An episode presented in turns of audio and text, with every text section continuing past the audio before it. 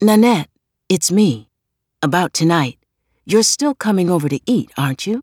Because I've got something to tell you. It's. I'm. Well, I'll tell you when you get here. I'm going out now to pick us up some food at Penzler's. You still eat pork, don't you, baby? Mom. Oh, shit. I had forgotten. Two weeks ago, I had said maybe we'd have dinner. I walked over to the kitchen calendar. Tonight.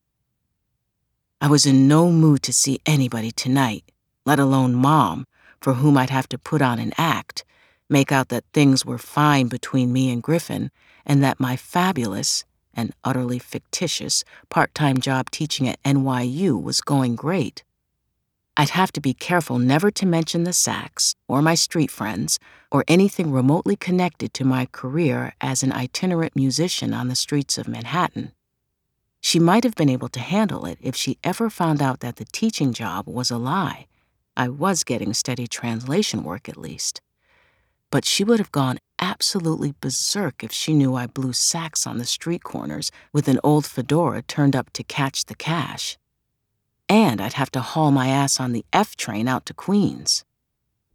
Well, I just wasn't going to make it. Not with all these papers to grade. Not with this pneumonia cough, cough. Not tonight. Tomorrow, maybe, but not tonight. I've got something to tell you. I turned that gossipy, girlish phrase over in my mind. What was there about that locution that troubled me so? It didn't sound like Mrs. Hayes, that's what.